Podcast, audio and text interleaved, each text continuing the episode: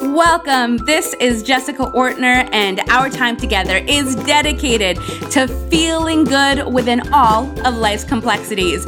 We'll be going on a wandering path, exploring topics like spirituality, productivity, and personal fulfillment. Because happiness is not a destination, it's an adventure. So, welcome to Adventures in Happiness. Welcome to episode 28. This show is called Increasing Your Self Worth to Grow Your Net Worth. And we will be speaking to Nancy Levin. The truth is that you can have the best financial strategies in the world, but they are not helpful if you're getting in your own way. Beliefs about yourself and about money can cause you to unconsciously sabotage yourself a lot of people have these beliefs and they're not even consciously aware of them. Beliefs like money is the root of all evil. You can't be spiritual and make a lot of money, or more money, more problems. These beliefs and also beliefs about your own worth dictate your financial life. So, in this interview, we dive deep. I even go personal. You know me, I always go personal. I share my own experience. Nancy is a great coach, and I am sure you're going to enjoy this show. Let me quickly mention our sponsor, which has been our sponsor for the last 29 episodes, but I never talk about it. That's the tappingsolution.com. That's my day job. It's my heart, my passion. I teach tapping. I love it. And if you are new to it, go to the tappingsolution.com. You can get a free download and audio of a tapping meditation to tap in the morning and evening. And if you have no idea what I'm talking about, if you've never heard of tapping, you have to check it out. It has transformed my life and I think it will transform yours. So check that out, thetappingsolution.com, and enjoy the show. Nancy, thank you for being with us. I'm so happy to be here, Jessica. Thank you. We always have so much fun together, so I have no doubt we're going to have fun. Uh, it's true. During this interview. So I just finished your new book. Congratulations. Thank you. so it's called Worthy Boost Your Self Worth and Grow Your Net Worth. So I am going to start with the absolute most obvious question, but I think it's always good to start with that, the obvious question, mm-hmm. which is mm-hmm. what does your net worth have to do with your self worth? So, where this sort of mashup of net worth and self worth begins is in childhood. So, it really begins with our limiting beliefs and our underlying commitments that get rooted in when we think we're not good enough or we're not enough. We also fear that we'll never have enough. So we start operating with this sort of zero sum game that if others have, we won't. Or even if we have, then others will go without.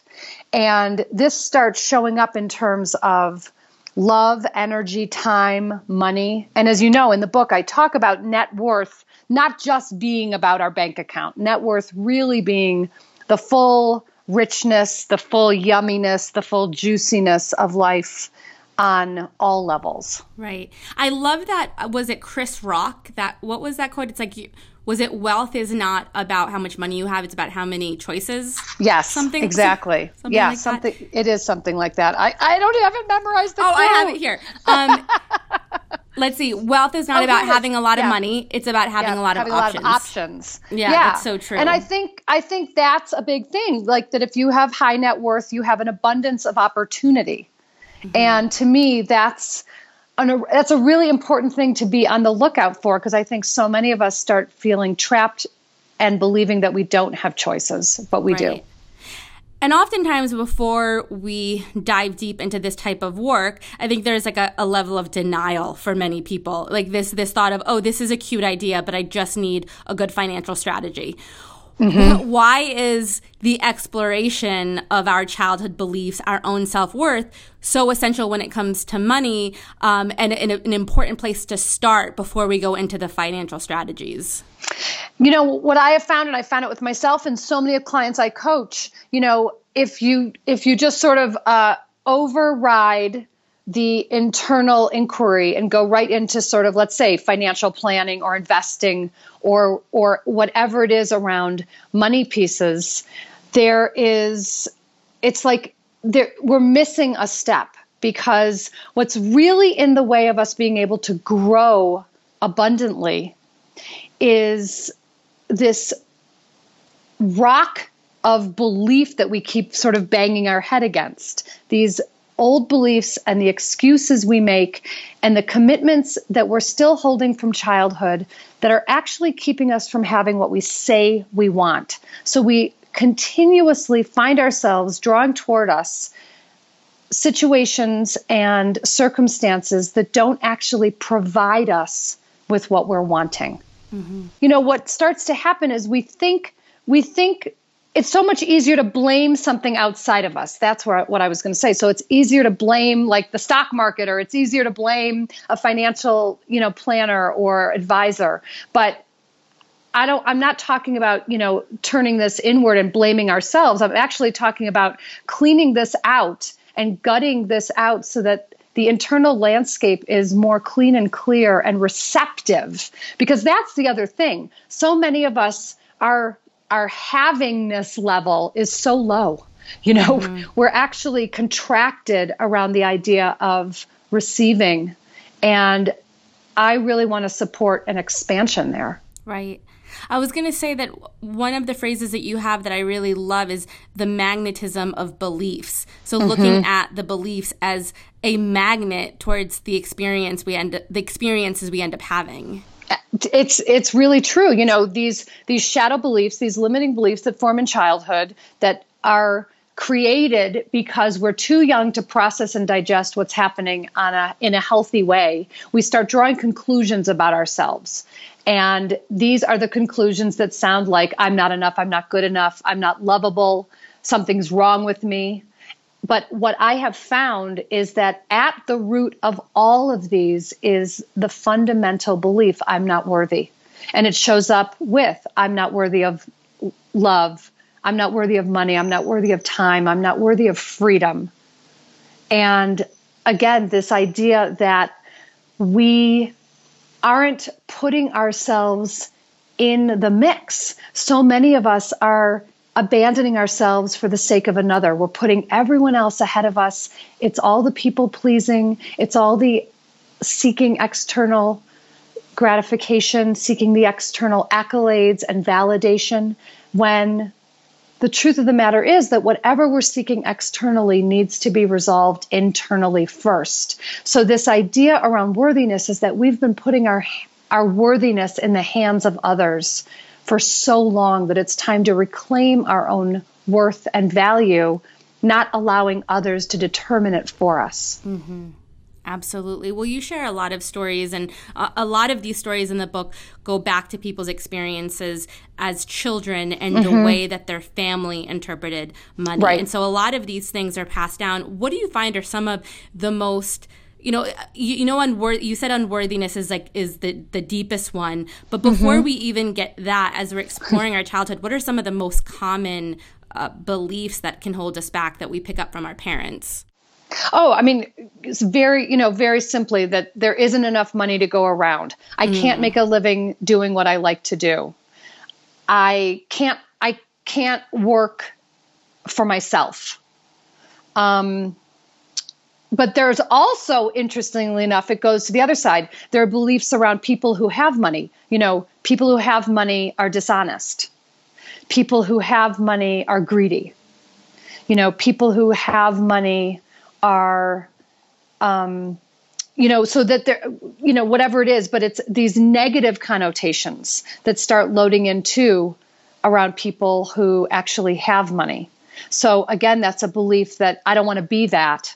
So let me keep myself in a place where I'm living paycheck to paycheck or living hand to mouth or whatever that looks like. And then there's also beliefs around even though you know the whole american dream thing of you know the parents wanting their kids to be able to do better there's also a lot loaded in for kids not wanting to actually outshine their family mm-hmm. yeah As I was reading this book, I had my own aha moment, if I may share. You may. I, I, am excited to hear that. With my financial beliefs. Well, so we just bought a new house, and it's mm-hmm. this beautiful house. It's a very big house, and it has a swimming pool, and it's just. It's breathtaking. It's gorgeous. Mm. And I found that I was getting embarrassed over the mm, house. Yeah. And so people were coming over and you know it's like my godmother came over some childhood friends and they'd see my house and they'd be like oh my goodness wow like you're you're doing really well for yourself and i would suddenly go into this speech i would be like well you know and this is true like i um, ge left connecticut and so all the prices are lower than they were and it, so it was the mm-hmm. perfect time to buy and yeah. i bought in the middle of winter and so and i it's almost like i had to justify yeah this house and and I so I I noticed myself doing this speech and and Lucas noticed it too. Like he would kind of give me a look being like you always go into that same mm-hmm. like having to explain how we bought this house.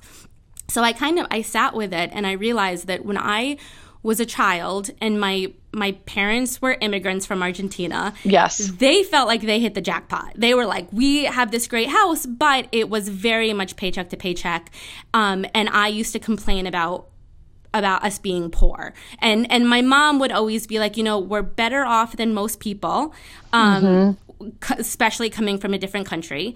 And she would say, Well, you know what? There's pride in working hard for things. Those friends, they just get things easily. And, you know, yes, you have to get a job as a teenager to pay for your clothes, but there, there, there, was like a sense of pride and so there was this division between we're like the good guys like we're the mm-hmm. ones who like i prided myself on not getting things easily and right. so now as an adult i have a house with a swimming pool and part of me goes oh wait i'm not one of those people though like i'm not one of those mm-hmm. rich people mm-hmm. and it was really eye-opening and i thought to myself i gotta i gotta keep myself in in check with this because there can be like luckily I've been okay, but there can be some uh, you can begin to sabotage yourself. Yeah, exactly. Because when you don't really, feel like you're worth something, or when you think exactly. it's bad. Right, and it's and it's you know what? So what are you attaching to this in terms of what are you making it mean about you, and what are you projecting out onto others, thinking that they're making it mean about you? Because really, right. it's not even about them it's really what you believe it means and then it's just being reflected back to you and they can i'm sure that they're sincerely happy for me i have great right. friends i'm right. sure they're happy but i still am like don't hurt me I, am still a good person you know I, I, yeah. even though i have a house with a pool so it was it was so interesting to have that aha moment and just I think through life we're always unfolding. We're always discovering these little things. Yeah, it's true. And so, you know, it's really looking at this belief around something. It might be, you know, just drill down from what you were saying, as simple as, you know, I believe that in order to have, you know, in order to have nice things, I have to work hard. Yeah, that's another one. You know, yeah. Yeah. yeah. You know, uh, or that, you know, um, you know, if things come easily to me, it means I'm you know it means i'm it means that i that i didn't earn it. You know this whole belief of like um, this whole thing around earning and it doesn't just show up around money but it's the way that we actually believe we have to earn our worth. Yes. And a lot of that comes from feeling like in order to be validated we have to suffer. The more i right, suffer right. the more, the more suffer, validation i'll get there it is. And so the house would be okay if you really were like, you know, on your knees, like scrubbing floors, right? Right. right. It's so true. And so I feel like once you have an awareness, that's the first step, right? It's There's... definitely the first step, and that's why the first step in this, you know, in this book, in Worthy, is t- about taking off the blinders because there's so much we don't want to look at, especially around our money. We want to keep our head in the sand you know, I work with clients who go the full gamut from like not opening their, you know, credit card statements, not not balancing their checkbook, you know, not wanting to look at anything, you know, then it runs the gamut all the way to people who, you know, are deeply in debt, get out of debt, get right back in debt because they actually are uncomfortable with having money, with having money even in the bank, to people who have money and want to hoard it and don't want to spend a dime, which my um, my financial advisor, who I finally went to when I finally realized I was worthy of having one, you know, when she said to me, hoarding money is like planting frozen vegetables, expecting them to grow. And I thought that was brilliant. right. and you know all the way to pe- you know people who are working for themselves in business and really ch- afraid to charge what they're worth. Mm-hmm. you know there's so many different arenas that this starts bringing up. Well, but we have to be willing to look. Right well, and with that, I, I want to talk about resistance because there's mm-hmm. that resistance to mm-hmm. looking. And I want to just read a, a, little paragraph from your book. Okay. Uh, you wrote Debbie Ford defined resistance as an mm-hmm. unconscious protective defense mechanism, a programmed reaction rather than a conscious choice. Now, you go on to say that in my case, I avoided learning about my 401k plan because I was unconsciously defending myself against looking stupid. Yeah. Yeah. So, I mean, for example, it's a great, you know, it's a great um, piece to pull out here. You know, I worked at Hay House for 12 years. I had, you know, I was doing very well. I had a great salary. Everything was awesome. And I did not have a 401k at Hay House because when I first came in, I didn't want anyone to know that I didn't know how that all worked. So I just decided to not do it. And really, what I did was I basically created a situation where there was like all this free money that I didn't get. Right. Right? Yeah. You know, be, just because of my pride because of my, I mean, at that time, this was really big for me. I just didn't want anyone, I didn't want to ask for help from anyone. I didn't want to let anyone know that I didn't know something that I thought everyone else knew. Everyone else must know about 401ks. I must be the only one who doesn't know about 401ks. I'm not going to, I don't want to look stupid and ask questions about this. And then, you know, what's interesting is that, you know, as it, as it turns out, um, because then, you know, several years later, I ended up getting divorced. And because I was the breadwinner, I was responsible for a considerable maintenance settlement. And because I didn't have a 401k, I didn't have to give him any of that. so that was one good thing. if I can look for a silver lining. right, right. But I mean, this point is so important because when it comes it to finances, a few things. One, and you mentioned this as well, is that you think, well, I can only get a financial advisor or seek help yeah. if I have a lot of money. Yeah, not true. Right. So not true. Yeah. And I even find now, you know, when with buying this house, it was shocking how much I didn't know. Like I did not mm-hmm. know I did not understand property taxes. I almost yep. fell over. I was like, really? Yep. like, yep. You have to pay yep. that much. And it's those things that a lot of people get embarrassed about. They get into trouble um, because they don't ask. And I think it's important for everyone to know most people don't naturally know this unless right. they come from a family that openly talked about it. Yeah. Most people have to ask. It's true. And you know there was a i did a whole entire chapter in my book jump and your life will appear around asking for help because it's true. It's such an integral piece of our own evolution being able to draw on the strength and wisdom of others because you know there's that saying of like you know our best thinking got us here. Yeah. And that's as far as it goes. Right. So what would you say to someone who's struggling financially but they feel so much shame about it that they're embarrassed to ask for help? Yeah.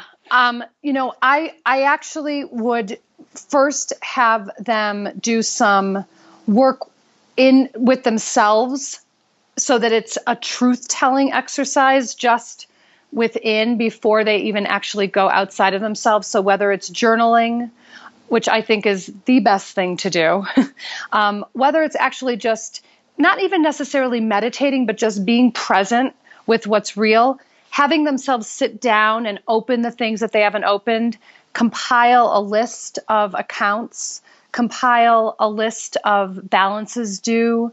You know, there's a whole checklist in the book in the first part about, you know, all the ways in which we are keeping our head in the sand. And the beauty of this for me was that I really wanted to make step one gentle. So I'm not even asking anyone to do anything, even though I'm all about action. the first step is really just being able are you willing to open your eyes and see what you've been unable and unwilling to look at? And I think that's the most important first step before even, you know, getting a financial advisor or even telling anyone else. You know, because I think we first have to be able to tell the truth to ourselves and then we can tell the truth to someone safe and have that shame and guilt begin to dissipate because it can't live in the open air.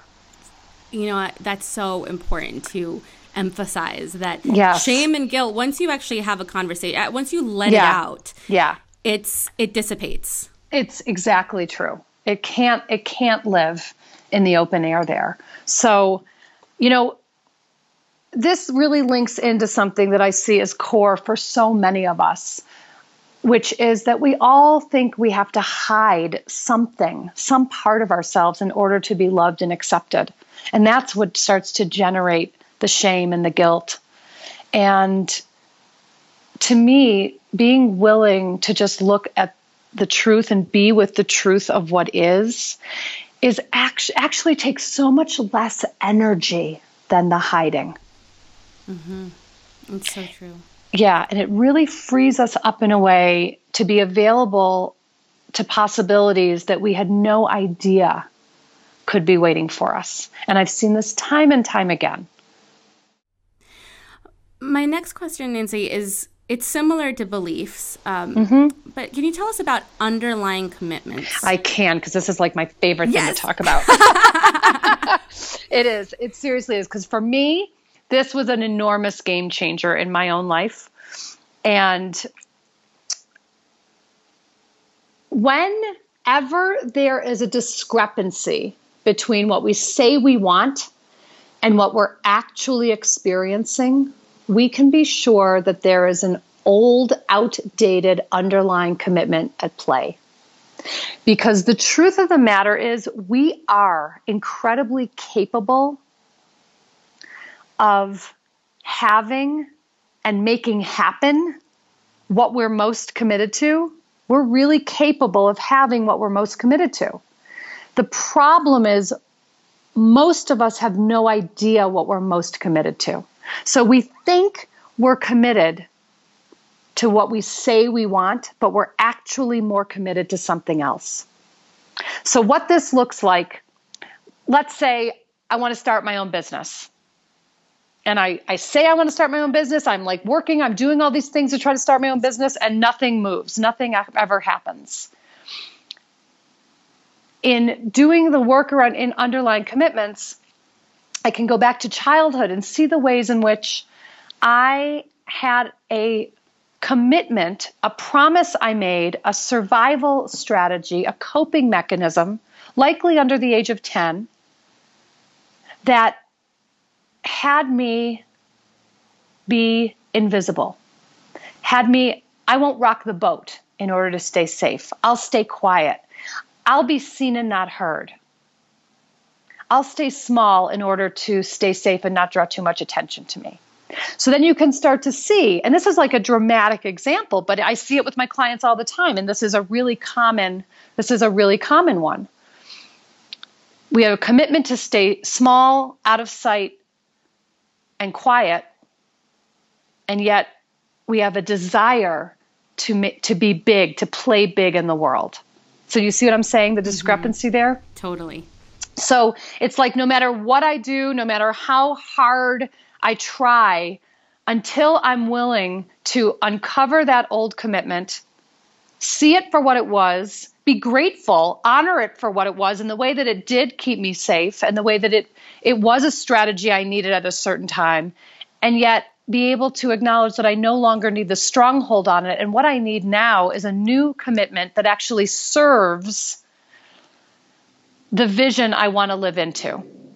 Because when we have the clear vision, when we're working with that piece that we say we want, and in this example, starting our own business, you know, when we stay connected to that vision, then it becomes it becomes what ultimately drives our choices. So if we can get clear on the vision and then get clear on the commitment to the vision, instead of the old commitment. And then make choices every day because we're making hundreds of choices every day. make choices every day that serve the vision instead of sabotage the vision. The vision. And that's really this choice piece for me is critical because I believe that our present moment choice predicts our future. Our present moment choice is a crystal ball. So we can, in each moment, make choices that serve what it is that we want, or we'll make choices that sabotage us. But the important thing is to have the awareness. You know, and I see this with money, I see this with, you know, food, I see this with drugs and alcohol, I see this with shopping. You know, it shows up across the board. What are the choices that we're making? Right. So, to be clear, the old commitment that you discovered mm-hmm. was this commitment to stay small and not be seen, for sa- mm. to stay safe. Yeah. Right? To stay safe. What are some other underlying commitments, the the old ones that you've seen come up often in clients? They can be anything from commitments to being a caretaker, which was also a big one for me, commitments around people pleasing, mm. commitments around um, I have to be the grown up because my parent is sick or an addict. So a commitment to be to being the grown up and taking care of everyone else. Yeah. Any yeah, anything that anything that was sort of a promise that we made to ourselves at a young age that when it gets uncovered, we see that it's actually in the way. It's actually an opposing force to what it is we want now. Right. But I think it's um, important to understand as we as we realize it's an opposing force that it was actually created as a protective defense mechanism. It was absolutely. I mean, it was absolutely created at that time to pr- to protect. It was a it was a survival strategy. Yeah, and I you know you you talk about about it, and I think one of the reasons it's so important to emphasize is when we have that understanding, then we don't have the game and the the guilt and the shame uh, because we understand, oh, I, I did this to help myself, not because I'm stupid, not because I'm wrong. Right. But because right. as a little child, I was just trying to help myself. But it's not, that strategy is not working anymore. That's right. And, you know, I see this a lot with kids, with, with adults now who, as kids, were in some way um, abused. Because there's, there's can often be a lot of guilt and when we can get underneath and realize that there was a that there had to be a commitment in place at that time to do do whatever my father tells me, you know, or do whatever anyone asks of me. Because that was what at the time kept them safe. Mm-hmm. And they had to. But now as an adult, you know, one of my clients in particular I'm thinking of, it's like you know, the commitment really was I have to do whatever my father tells me to do as a child because that's what kept her safe. But as an adult, she actually has choice to have a career other than what her father wanted her to go into.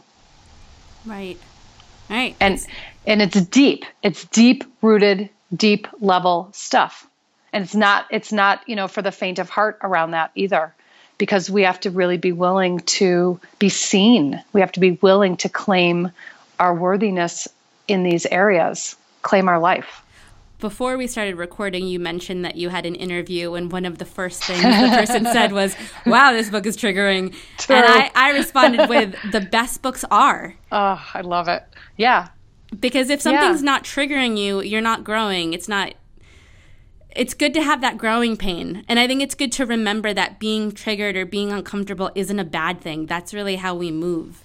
It's exactly how we move because anything that's triggering us is really just an invitation for us to go deeper within. It's just it's just an invitation to have an expanded sense of our own evolution. Mm-hmm. And what else are we here for?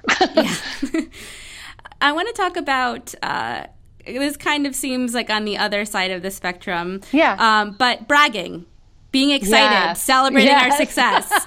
Uh, I love this. why is it important to you talk about having a bragging buddy? Why is it mm-hmm. important to actually talk about our success and, and and brag about it and be proud of ourselves? I think, you know, first of all, what I see time and time again, and I would say I see this with women more than men, is that we bond over suffering. Mm-hmm. And we want to go into the whole, like, woe is me. And then we want to, like, one up the woe. like, oh, you know, oh, this has happened to me. And then it's like, oh, you think that's bad. Let me tell you what happened to me. Like, there's all that. And then there's the whole piece around like the commiserating over, you know, still wearing like busy as a as a badge of honor. You know, the all these kinds of things that we want to complain about. And so especially in my in my coaching groups, I bring in big time the whole idea of bragging and sharing our successes without shame because you know just like you were talking about your house Mm-hmm. Like there there there is a there is a success embedded in you having your house. Right. And yet not that you have to run around bragging about your house, but even just being able to be with the house instead of going to the place of oh it was you know blah blah blah blah blah blah blah blah blah justifying and rationalizing it. Exactly. Which is which is the voice of shame talking. So we actually want to have the voice of success having airtime too, because it's important to have a safe place for us to be able to share the good and to be received in our good and to have the re- it being reinforced the good. And to also realize that when others can't receive us in that, like by not sharing our good because we're fearing other people not receiving us, it's their stuff, not ours. Yes. And that you know, just like we're dealing with our shadow beliefs and our underlying commitments and our excuses and our all this, so is everybody. Yeah. like it's a wonder any of us can actually be in relationship. Right. right? Yeah. yeah. And, and as you talk about this, the bragging buddy and taking the time to to celebrate our successes, I think it's equally as important to talk about being on the other side, being the other buddy where we're able to be in a place where we can hear our friends' yes. success yes. and feel happy for them. Because what I find is if we are jealous and we are not happy for our friends, then when we are successful, we fear the way that we've behaved towards other people.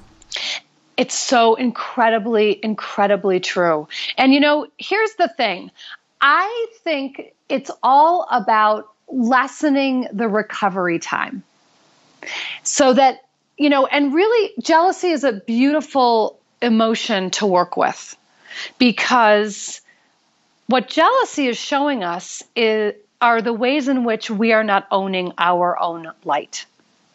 Because whatever we are jealous of in someone else,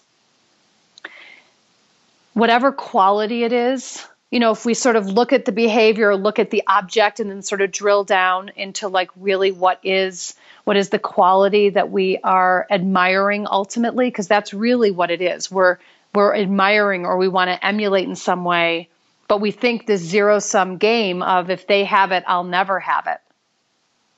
And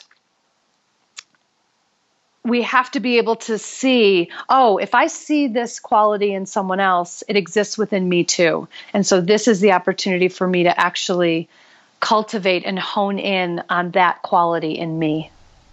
Absolutely.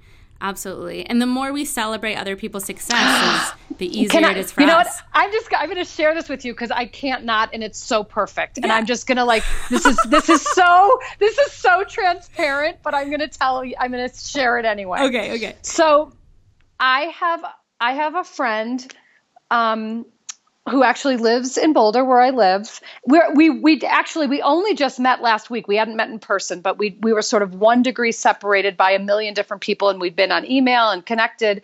And she sent me she want she asked me if I would give her a quote for her book, and she sent me the galley.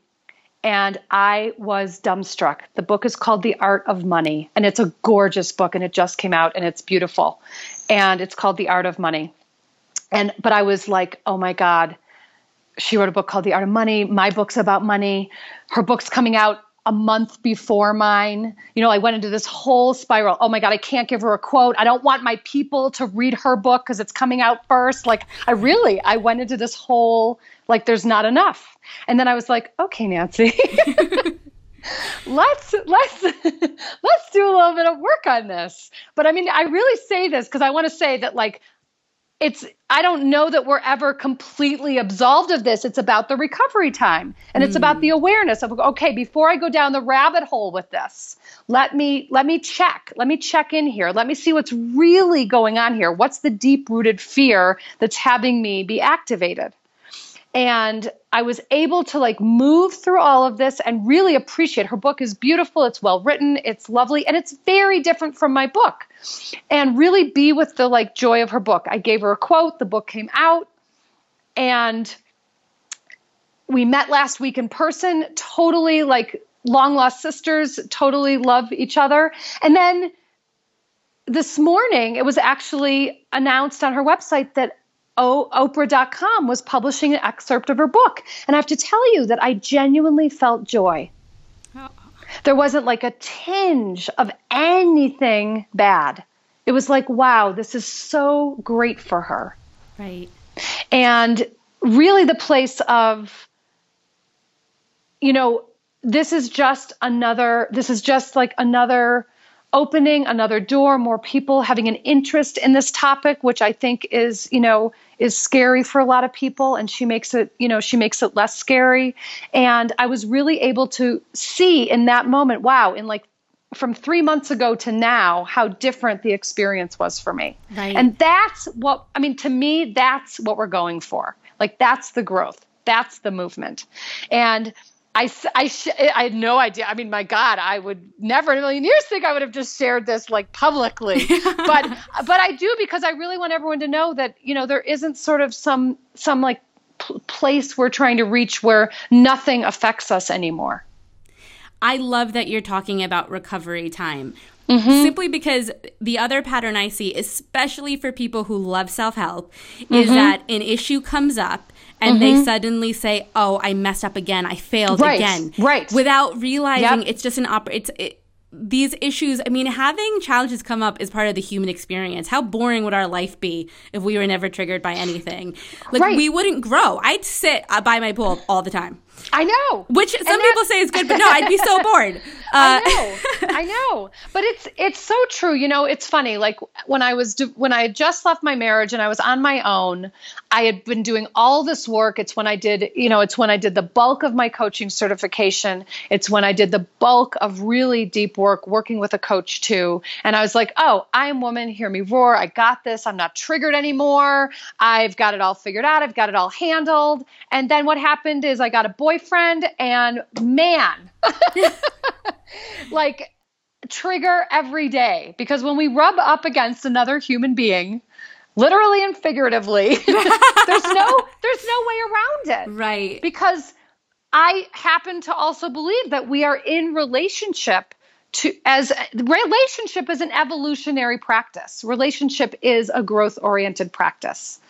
And that we're in relationship to continue to be able to reveal parts of ourselves and continue to heal. And it's funny you know what you were saying about the recovery time because just you know i was on a trip i came back and it's always you know like a little funky the first day we're coming back together and whatever.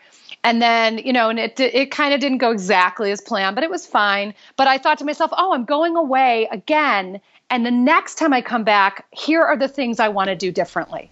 Mm-hmm. Like I was already excited yes. to get the, the next opportunity to do something differently.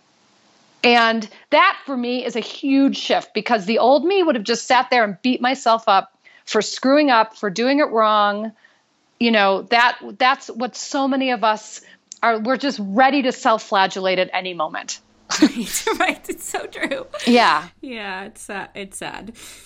It makes me laugh, but it's very sad. Yeah, it is. It is because Yeah. I think, you know, we spend so much energy beating ourselves up and thinking that we're wrong and thinking that we did it wrong and thinking that we can't do it right. And the fact of the matter is that if we sort of, you know, just be in acceptance of what is and really sort of surrender the strong our strong will hold that it needs to be any other way or any certain way then we actually have far less suffering. Right. So true. and it doesn't mean that we can't you know make change or want change. We can. But i think so much of you know so much of um, it's really just debilitating ultimately the way that we the way that we hold ourselves down like that Well, I love this. I mean, this is going to be a new part and Great. two new words in my vocabulary. great Recovery great, time. good. recovery time Recovery love it. time. It's Great. brilliant. yeah yeah good uh, Nancy, there are a few questions I like to ask first time guests. yes All right. So the first question is Can you share something in your life that at the time seemed horrible, but in the end became a big blessing? Oh, I can share. I I can share many, but the one that like immediately comes out to me is actually um, my divorce. and all all the pieces around it. I mean, I thought it was the worst experience of my life. I thought it would be the end of me. I thought it would ruin me. I thought, you know, just the exposure of it and all of it would be um, it was so devastating and yet it is it has literally been the most catalytic experience I've ever had. It has literally changed my life, changed the, tra- the trajectory of my life Yeah, that's one. in a way that I couldn't have possibly imagined. Yeah. The next question is What is something that no one would know about you unless they went to middle school with you? So, like middle school Nancy. Oh, good God. okay, this is good actually. Um, no one would know that I that I actually had my mom write me a note to get out of gym class like every day. So it was as if I had my period every single day to to get out of gym class. But like you back when- love exercise. How did but that? it's different. Yeah. It's different now. I didn't then. Oh my god. And I like I purposely like didn't ever have sneakers with me. I only had my clogs. So then they wouldn't actually let me like go out on the field and run and do things anyway. But I just like I did anything I could to avoid the whole like PE scene in middle school. Well, I, you're not the only one.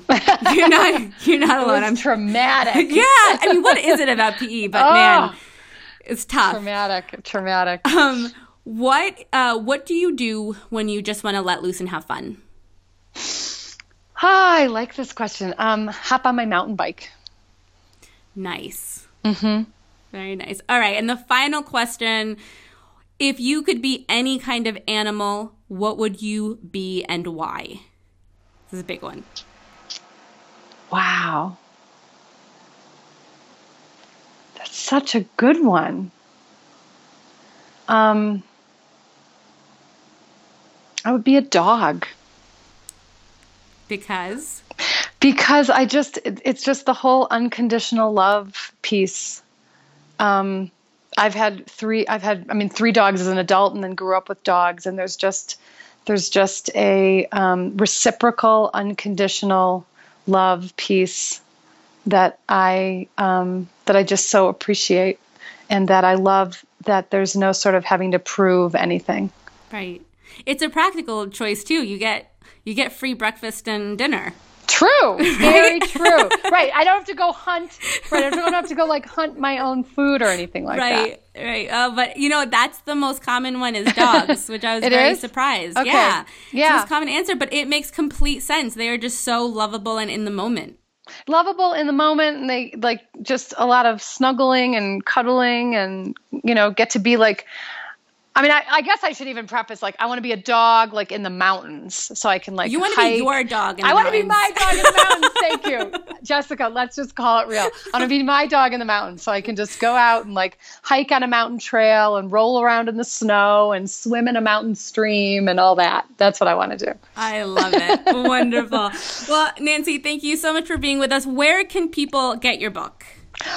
people can go to the best the best place to go and i'll tell you why is if you go to nancylevin.com backslash worthy.